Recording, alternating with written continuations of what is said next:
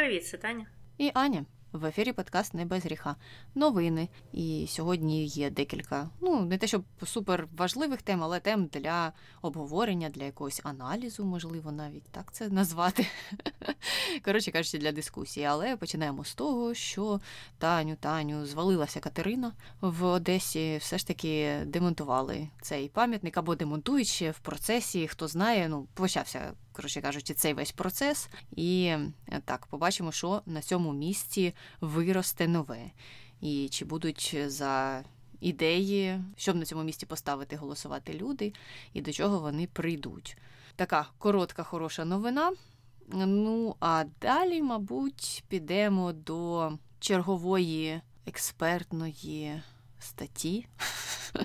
І тут слово експертної я вживаю ну так в широкому, в широкому сенсі. BBC вирішило запитати у п'яти спеціалістів в питаннях України, як вони, мабуть, вважають. Ну, раз вони їх покликали і відібрали тільки цих п'ять людей, про те, як буде розвиватися далі інвазія. Чи вдасться Україні скоро перемогти, чи Росія продовжить наступати. Ну, коротше кажучи, вони вирішили піти до п'яти різних людей і запитати, що вони думають. Е, ну і запропонували їм в кінці кінців ці люди п'ять сценаріїв, які дечим були схожі, дечим відрізнялися. Значить, перший полягав в тому, що весняний наступ Росії, якщо він відбудеться, то це буде ключове якесь явище, яке дасть нам знати про те, е, чого очікувати далі. Людина просто, мабуть, вирішила трохи так відкласти прогнози, не змогла нічого на зараз спрогнозувати, і е, трохи це все відсунула на потім. Ну і це був Майкл Кларк, чоловік, який займається стратегічними дослідженнями, і його теорія полягала в тому, що зараз все заглохне, тому що росіяни стануть там у степах, і їм буде дуже важко перезимувати ту зиму, і взагалі якісь наступальні дії вчиняти. Ну і потім. Треба буде дивитися, чи українці, чи в цей час, чи трошки пізніше, тому що, на його думку, українцям теж важко, зможуть перейти на східний берег Дніпра, і чи зможуть вони таким чином потім розпочати наступ на Крим. І чи це буде неочікуваний наступ, як це було з іншими недавніми чи ні. Таким чином ми зможемо дізнатися, що ж там далі в планах. Ну коротше, перша теорія мене не вразила, там нічого цікавого не було. І взагалі воно називалося нібито, що це буде про Росію. Потім в самій цій теорії про Росію там мало чого було, тільки сказали, що вони окупаються, будуть чекати, поки потепліє. Ну і нічого такого кардинально нового цей Майкл не сказав. Другий експерт був е, усім, мабуть, відомий своїми навушниками Андрій Піонтковський, який ходить до Фейгіна на Ютубі і дає йому інтерв'ю дуже часто. Ну і його прогноз був е, таким, що Україна відвоює свої землі, і це все станеться не пізніше весни 23-го року, і що це все станеться через, звичайно ж, вмотивованість е, ЗСУ і народу, і також через те, що Захід Захід зараз зрозумів, що не можна займатися політикою вмиротворення Росії. Е, ну і тому вони будуть продовжувати постачати зброю. А якщо ще й збільшать ці постачання, то перемога України наступить скоріше. Тобто, за його думкою, перемога наступить тоді, коли постачатимуть достатньо зброї. Ну що теж досить очевидні речі. Ну і в кінці кінців Росія капітулює, а Україна разом з Великобританією і США сформують нову архітектуру міжнародної безпеки. Якось так він це описав. Такий більш позитивний сценарій. Третій був ем, теж таким е, досить обережним. Це була людина, яка займається вивченням війни в Королівському коледжі Лондона, якщо я не помиляюся. І вона сказала, що Путін прорахувався. Ну, теж така досить популярна теза, і що через це конфлікт затягнувся. Що, як на мене, прозвучало досить дивно. Ну а що ти, жіночко, хотіла, щоб цей конфлікт закінчився дуже швидко і Путін не прорахувався? Ну тобто там трохи дивно це було все подано. Я не знаю, чи це з вини журналістів, чи це саме ця людина так описувала всі події. Е, ну і далі вона пішла говорити про те, що зима так, так, так буде важкою, тому що Росія буде атакувати інфраструктуру, і це все ляже на українське населення. І в певний момент е, треба буде дивитися, чи люди витримають. І от якщо люди не витримають, то буде гірше. А якщо витримують, то буде краще, і війна не так сильно затягнеться. Е, ну і потім вона ще там е, говорила трохи про перспективи переговорів, про те, що вони похмурі, тому що щоб мирна угода відбулася, треба. Щоб хоча б одна зі сторін змінила свої вимоги. Ну теж такий, знаєш, підхід до двох сторін. Давайте поговоримо і з того, і з того боку. Давайте щось змінимо і з того, і з того боку. Ну я не зовсім розумію, чому Україна має щось змінювати у своєму ставленні до переговорів е, і ну, взагалі до того, що Росія має зробити. Ми всі знаємо, що забратися із наших територій, заплатити купу репарацій і сидіти, якщо вона не розпадеться тихо і не лізти взагалі до нас ніколи більше е, в житті. Ця людина по-іншому це все бачить, очевидно. Вона вважає, що одна зі сторін має, хоча б щось змінити у своїх вимогах, як вона це називала, і загалом. Якщо це навіть не станеться, то тоді треба буде чекати якихось змін із середини Росії. Можливо, там люди. На кінець то втомляться і щось скажуть. Ця людина все ще надіється на це. І там вона наводила приклади про е, В'єтнам і про Афганістан, і що ось е, були якісь події, які надломили ходи тих війн, і, можливо, такі ж самі події стануться всередині Росії, і що народ там повстане, ха-ха-ха. Неправдоподібна, коротше кажучи, теорія, як на мене, ця теорія номер три. Ну і в кінці кінці вона прийшла до того, що незважаючи ні на що, ця війна буде тривалішою, ніж усі вважають, і вона триватиме і триватиме роками.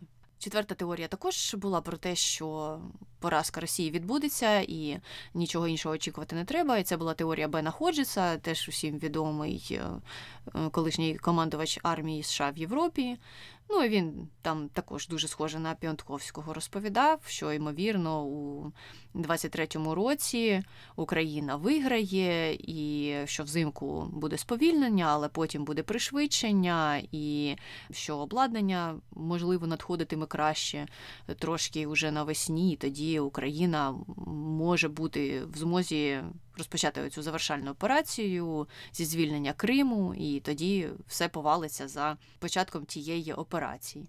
Ну і остання теорія стосувалася того, що все буде майже так само, як і зараз, і що Росія продовжуватиме повільно наступати, як там цей. Експерт, не знаю, не експерт, висловлювався перемелювати українські сили повільно на Донбасі. Хоча як на мене, ми зараз особливо ну, такого не бачимо, тому що скільки вони там Бахмут уже беруть. Ну і загалом він там намагався порівнювати, скільки сил з тієї та іншої сторони було звільнено. Ну а під звільнено він мав на увазі передислоковано після того, як звільнили Херсон і відповідно скільки з цих сил можуть допомогти десь на інших е, точках фронтів. І від цього, за його словами, залежатиме подальший наступ з тієї або іншої сторони. І він, до речі, прийшов до висновку, що можливо трохи активізуються якісь дії тоді, коли земля замерзне, і важка техніка зможе десь просуватися на певних частинах фронтів.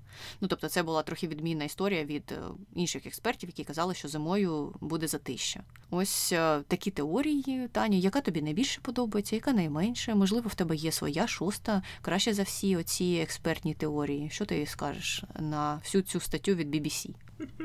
У мене взагалі досить е, критичне ставлення до будь-яких експертів. Тому що часто так буває, що ці експерти видають себе за експертів у всіх питаннях. Ну я не буду конкретно про цих говорити. Там, принаймні, Бен Ходжес, він, хоча б відставний генерал, Тобто він ще щось там розуміє про військові операції, військові справи, і він конкретно завжди коментує тільки е, військові дії, так і військові стратегії, військові плани. А інші, ну от наприклад, пан Піанковський і його чудесні навушники. Ну, він же він же коментує все, що завгодно. Він і у війні розбирається у військових справах, і він і в політиці американській, і в політиці українській, і в політиці російській, і про Макрона він все знає, і про Олафа знає. І всі у нього там хтось там завжди агент Кремля. Він кого Салівана називає агентом Кремля. Mm-hmm. Ну от, ну це ж взагалі якісь дикі теорії. Потім в Україні він когось також називав. Потім він це забрав назад.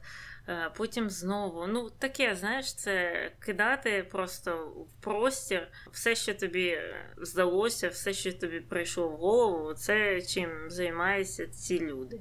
Але це, в принципі, не найгірший варіант, це хоч е, такий сконцентрований більш е, на якихось суто політичних питаннях.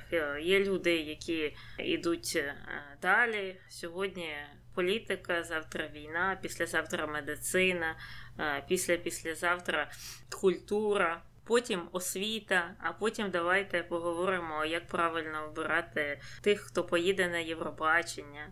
А після цього знову давайте поговоримо про те, як правильно відвоювати Мелітополь. І це все от одна людина. І це ж я, коли бачу цих людей, я трохи заздрю їх самовпевненості.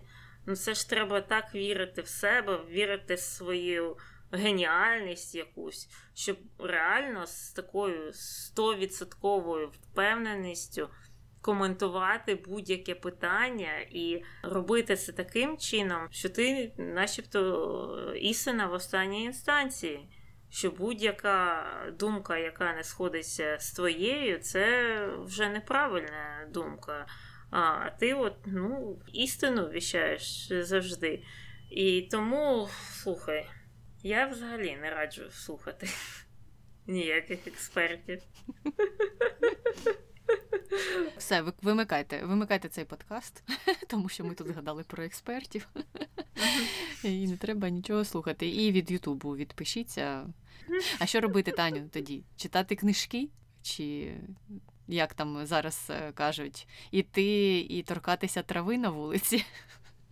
Е, ну, трава зараз, здається, всюди трохи примерзла, так що це не найприємніше відчуття. Ні, в цілому, це я не те, що кажу, що не треба дивитися. Кожна людина може робити все, що завгодно. Ну, Якщо людині подобається дивитися Піантковського, це окей. А якщо Арестовича, це теж окей. Якщо когось ще іншого, третього якогось дядька чи жінку це теж нормально. Тобто я не засуджую нікого і відношусь до цього абсолютно нормально і нейтрально.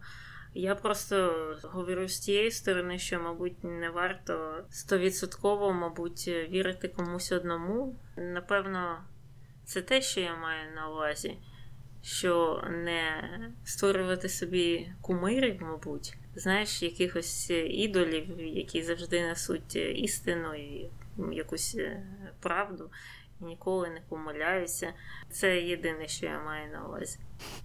Ну, зрозуміло, це мені здається така річ, яку ми постійно просуваємо, що слухати треба когось або багатьох людей, але треба перевіряти інформацію, і дійсно не треба вважати, що якщо ця певна людина, яка вам подобається, яку вам подобається слухати, щось е, каже, то це стовідсотково правдива інформація, чи якісь е, дані, чи вона знає якісь секрети, чи в неї однієї є доступ mm-hmm. до того, що невідомо нікому іншому. Mm-hmm. Ну, частіше за все, ні. І особливо часто це трапляється, коли хтось іще там до себе приписує е, якесь біо, типу екс-однокласник когось там.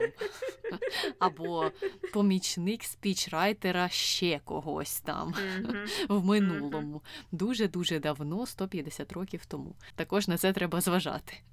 Так, е, якщо повертатися до цих теорій, е, ну зрозуміло, що хочеться вірити у ті найпозитивніші теорії, і зрозуміло, чому, наприклад, та теорія номер 3 могла б не сподобатись багатьом людям, тому що там, очевидно, є якісь дуже дивні наративи. Але ми також знаємо, що це все існує у Європі і у Штатах теж існує. Я переконана, що в багатьох країнах є такі люди, які все ще вірять в те, що треба якось ж домовлятися, щось змінювати е, зі сторони обох сторін і йти на будь-які кроки, щоб був мир. Я до сих пір бачу якісь такі схожі твіти час від часу, які виринають, наприклад, ну в американській тусовці, і ну люди не відстрілюють зовсім. Що відбувається? Знаєш, таке враження, що дійсно ця людина тільки нещодавно взагалі дізналася про інвазію і про те, де Україна знаходиться на карті. Добре, від цієї теми їдемо в Азію, тому що в Китаї, ну не те, щоб неочікувано, мені здається, що всі цього чекали, що це колись станеться. І це ось сталося.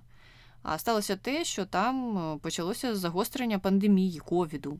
І минулого тижня вони повідомляли про близько 4 тисяч заражень ковідом щодня, і ну там не зрозуміло до кінця, скільки було смертей. І взагалі не зрозуміло на 100% чи є ця інформація правдивою, тому що у Китаї, як ми знаємо, є проблеми із повідомленнями, ну загалом, і повідомленнями щодо ковіду і щодо статистики, пов'язаної із пандемією. Тому покладатися на такі дані ну теж неможливо прям цілком. І при цьому всьому, при цьому загостренні, Китай вирішив, що вони дозволять людям подорожувати і знімуть певні обмеження з початку року, приблизно там, здається, з 8 січня це все починається. Тобто вони самі зрозуміли, що їхня політика нульового ковіду, чи як вона там називалася, не працює на який рік пандемії. І вирішили, що зараз, коли відбувається пік у них всередині, саме час відкрити кордони і випустити усіх, і впустити також в Китай е, всіх, хто захоче. Ну і відповідь на це весь світ сказав: е, чекайте, воу-воу. І, наприклад, США сказали, що з початку січня усім пасажирам, які будуть прибувати там з Китаю, і з Гонконгу, і з Макао, відповідно, треба буде, щоб в'їхати в країну, мати негативний тест на ковід, і там ще є ну, певні вимоги, коли цей тест е, треба зробити, за скільки днів до відльоту, ну і все таке інше. Крім того, США вирішили так трохи кинути тінь на Китай і звинуватили їх в тому, що вони, як я вже казала, не надають якісь прозорі дані щодо статистики по захворюванню ковід. І ну, також вони не ведуть чіткий моніторинг цих заражень. І крім того, вся ця історія з їхньою політикою щодо того, як вони боролися з ковідом, в кінці кінців не спрацювало. Про що їм давно, до речі, говорило багато експертів, що ну, ви ж не можете закривати людей, а вони тим займалися. Що до цього, якщо десь, наприклад, е, виявляли. Зараження ковідом, то там закривалися цілі міста, цілі райони, люди не могли вийти з будинків буквально. І таке ставлення до населення, мало того, що було жахливим, але і не працювало в перспективі. Тобто тепер ми бачимо, що е, все ж таки захворюваність підвищується, у людей немає колективного імунітету, у людей е, також незважаючи на те, що там мені здається досить високий рівень вакцинації, але тільки в певних вікових групах. Тобто там старші люди недостатньо вакциновані, плюс проблеми з китайськими вакцинами теж давно відомі. А світові інші вакцини вони не хочуть використовувати. Ну і все це наклалося, і маємо, що маємо зараз. Ну і от в цьому всьому США китайців звинуватили. Вони у відповіді сказали, що це все ваші західні змі брешуть, і ситуація насправді не така погана, як вони розповідають виглядають. Хоча ну я дійсно бачила багато статей, виходило протягом останніх десь півтора тижнів про те, що треба, мабуть, зараз йти і вакцинуватися. Ну, що я, мабуть, і раджу всім, хто не отримав бустер, зробити, тому що ну, зайвим не буде. Я вже точно з нового року піду і запишуся на четверту вакцину. Ну і щодо статистики останнє, що я хотіла сказати, це, мабуть, така трохи відповідь китайцям, які розповідають про те, що та ви все брешете і ніякої небезпеки немає. Нещодавно, наприклад, в одній з італійських газет повідомлялося, що прибув літак е, з пасажирами з Китаю в Мілан, і там більше ніж 50% пасажирів були заражені на ковід в кінці кінців. Це вони виявили по прибутті. Ну, тобто, розповідати, що це все фейк ньюз і що інформація не відповідає дійсності з китайської сторони, дуже дивно, якщо насправді факти свідчать про дещо інші дані. Так, е, тому ще нам 115-ї хвилі ковіду не вистачало в новому році, щоб е, знаєш, розпочати коло знову.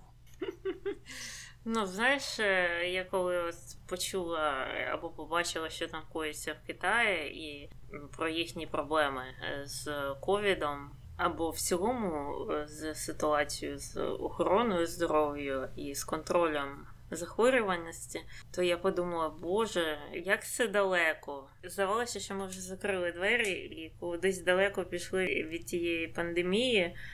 А вийшло так, що ні, пандемія вона не залишає нас, або принаймні е, певні регіони цієї планети. Навіть в Сполучених Штатах, е, я пам'ятаю, ну, мабуть, півтора роки чи два роки, коли заходив на сайт New York Times, то перше, що ти бачив, це мапу і статистику захворюваності. Зараз е, тієї мапи там і не видно і тієї статистики не видно. Вона, мабуть, десь є, але її треба там шукати. А виявляється, що не всюди так. І наскільки я зрозуміла, чи з того, принаймні, що я читала, що частково такий спалах захворюваності, і той факт, що вони не можуть е, взяти це під контроль, це тому, що була провалена вакцинація, так? Угу. Ну, це ж дивовижно, тому що у них є своя вакцина, вони її виготовили. І якщо вони можуть, або принаймні могли так е, сильно тримати людей під своїм контролем, от в плані локдаунів і контролю, там хто куди, де і як може виходити і заходити, то чому вони так само стрімко не змогли проконтролювати, щоб все або принаймні більшість населення отримали вакцинацію і продовжували її отримувати ці всі різні бустерні зони. Ну тобто, це ж ну фактично тоталітарна країна, де людей можна змусити робити що завгодно. Якщо вони змушували людей сидіти там три роки вдома, чи чи десь ще і нікуди не лізти, то чого таким же чином не можна було змусити людей зробити в собі вже 15 вакцин? Рецепти від Тані для тоталітарного керівництва країни. Давайте змусимо всіх робити вакцини. Ну, але я розумію, до чого ти ведеш, і що якщо в них такі порядки, то дійсно дивує, uh що інші якісь реформи або впровадження не працюють. Я не знаю відповіді на це питання, але так, певні групи ризику були недостатньо провакциновані. Ну і вчені, яких я читала, американські місцеві теж вказували на те, що навіть ті люди, які були провакциновані, не були настільки захищені, як ті, які вакцинуються тим самим Pfizer чи Модерною, тому що китайська вакцина з самого початку не є настільки ефективною. Тобто, навіть якщо ти провакцинувалася, то гарантія того, що ти не захворієш, менша, ніж у західних вакцин. І тому саме китайська вакцина і не є такою популярною, знаєш, по всьому світу. Ну, але побачимо, що вони вирішать, і чи вони прийдуть до того, що ти їм порадила тільки що. Або просто вирішать відкрити свої двері і сказати: ну, якщо в нас проблеми, то давайте зараз ми це все поширимо світом. І тут теж така, знаєш, дилема. Ну, не хочеться дійсно, щоб люди сиділи зачиненими вже протягом скількох років у своїй країні і не мали змоги там, наприклад, е, отримати якісь візи чи взагалі виїхати із своїх міст. Так, але з іншого боку, коли в країні вже пік то треба, мабуть, спочатку з цим щось робити, а потім вже відкривати свої кордони. Хоча не експерт, важко наразі щось порадити у цій ситуації. Тільки можу порадити всім йти вакцинуватися і берегтися знову. Це те, що я сама буду робити, тому так і раджу. Ну і до речі, щодо прогнозів, з яких ми почали, у нас в Україні є, мабуть, найпопулярніший прогнозер, якого люблять багато хто слухати, тому що він якраз дає найчастіше досить позитивні такі оптимістичні прогнози, і ним, звісно ж, є пан Буданов, голова розвідки української. І от е, нещодавно, буквально пару днів назад, він дав чергове інтерв'ю, і воно вийшло досить цікавим. Інтерв'ю це було виданню Ліга, Ліга.нет. І я просто рекомендую його подивитися. Там всього, мабуть, хвилин 25, але подивитися не Е, для того, щоб дізнатися якісь там нові суперкласні прогнози Буданова, а подивитися для того, щоб поржати з журналістів, які прийшли брати у нього інтерв'ю. Бо це просто якийсь е, жах. Там що не питання, це якийсь е, верх непрофесіоналізму, абсолютна відсутність підготовки, а деякі взагалі питання звучали, наче це було взято з анкети для друзів за п'ятий клас. Наприклад, е, там була в кінці про Бліц дуже цікавий момент, коли вони хотіли так е, розжвавити, мабуть, це інтерв'ю, яке вони, мабуть, відчували, що було досить нудним, і оголосили розділ е, Бліц, але одразу сказали, що Ну, це бліц, але ви можете відповідати скільки завгодно, скільки ви захочете. І той не, не зрозумів тоді, чого це називається бліцом. Ті стали йому пояснювати, що таке бліц. Той їм сказав, що він знає, що таке бліц, але не знає, чого вони вирішили це бліцом назвати, якщо відповідати можна так само, як і в попередньому розділі цього інтерв'ю. І там от таких от е, тупих моментів було ну, десятки. Який був твій найулюбленіший, Аня? Мій найулюбленіший момент е, важко, важко дуже якийсь обрати, але, мабуть, я оберу питання про те. Е, скільки ворогів було знищено за допомогою народного супутника.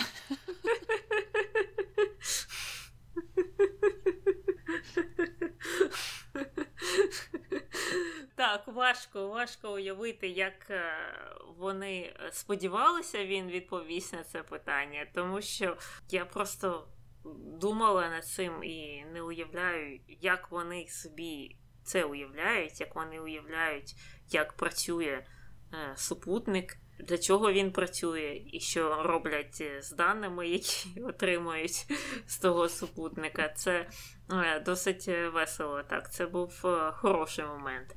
І також мене повеселило те, що вони не можуть відпустити тему Арестовича і його біографії, і вони вирішили в ході цього інтерв'ю, в ході цих 25 хвилин запитати, чи дійсно дійсно Арестович служив в цій розвідці. Тобто, серед усіх питань, серед усіх питань е, цікавих, які можна поставити Буданову, вони вирішили згадати Арестовича. Серйозно? Мені здається, що взагалі усі питання для цього інтерв'ю були взяті із різних груп сусідів, наприклад, у під'їзді, в соціальних мережах якихось, в Телеграмі, десь, е, не знаю, можливо, якісь чатики є, там вони натягали цих питань. Тобто у них не було своїх ідей. Ну, або, може, це моє виправдання для них таке. Бо якщо це їх ідеї для питань, то це ну, ще печальніше. І тут я хочу сказати, що я не маю ніякого супер унікального або майстерного досвіду ведення інтерв'ю. І сходу, якби мені завтра сказали, в тебе є можливість взяти інтерв'ю в Буданова, ну чи в будь-кого там із е, яскравих осіб нинішнього політикуму або військового керівництва, то, мабуть би, у мене б теж були труднощі з тим, щоб зорієнтуватися і обдумати, які питання я хочу задати, і, можливо, якісь б із них, е, які я там собі напридумувала, звучали б тупо. Але я і не професійна журналістка. Це по-перше, і мені здається, що якщо ти готуєшся до інтерв'ю і хочеш його зробити цікавим, то тобі треба робити певну домашню роботу, е, дослідження якихось тем, які ти хочеш обговорити, тому що крім народного супутника, ну і це та тема, яку можна було б дослідити і зрозуміти, які дані можна отримати за допомогою цього супутника. Ну і загалом зрозуміти, що навіть якби в теорії це питання якось стосувалося до реальності, і якби е, супутник насправді рахував кількість людей, які були знищені за допомогою його ж самого. То відповіді б на це журналісти б навряд чи отримали. Ну тому що ця інформація, скоріше за все, була б засекреченою в цьому альтернативному світі, в якому супутник веде лік або сам займається знищенням ворогів. Тому Ну, про це треба також думати. Е, також там були дуже дивні питання, вони не могли відрізнити е, типи ракет, ракет носіїв, що є чим. І це теж мені зробило натяк про те, що вони цю тему не досліджували, а просто десь нарили питань у соцмережах знову ж таки, і вирішили їх переадресувати Буданову. І це я все веду до того, що щоб потім з них не сміялися, треба було так спочатку і казати, що ми нарили купу питань від різних людей. Це можуть бути непрофесіонали, люди, які взагалі нічого не знають про вашу професію. Це можуть бути якісь е, чоловіки і жінки, яких ви не цікавите, а цікавить Арестович. Це можуть бути ті, хто цікавиться якимись конспірологічними теоріями. Ми ці всі питання зібрали, вони можуть бути і розумні, вони можуть бути відверто тупі, але такий у нас формат сьогодні. Можливо, це буде комусь е, весело, комусь цікаво, а когось не знаю, змусить відчувати іспанський сором. Але. Ми про це говоримо з самого початку. Ми робимо таку об'яву, ставимо тут зірочку і кажемо, що ці питання ми самі не готували, це питання просто нариті з інтернету. Ну тоді б, хоча б трошки відповідальність за ці питання змістилася, знаєш, із журналістів на когось іншого, на умовний інтернет.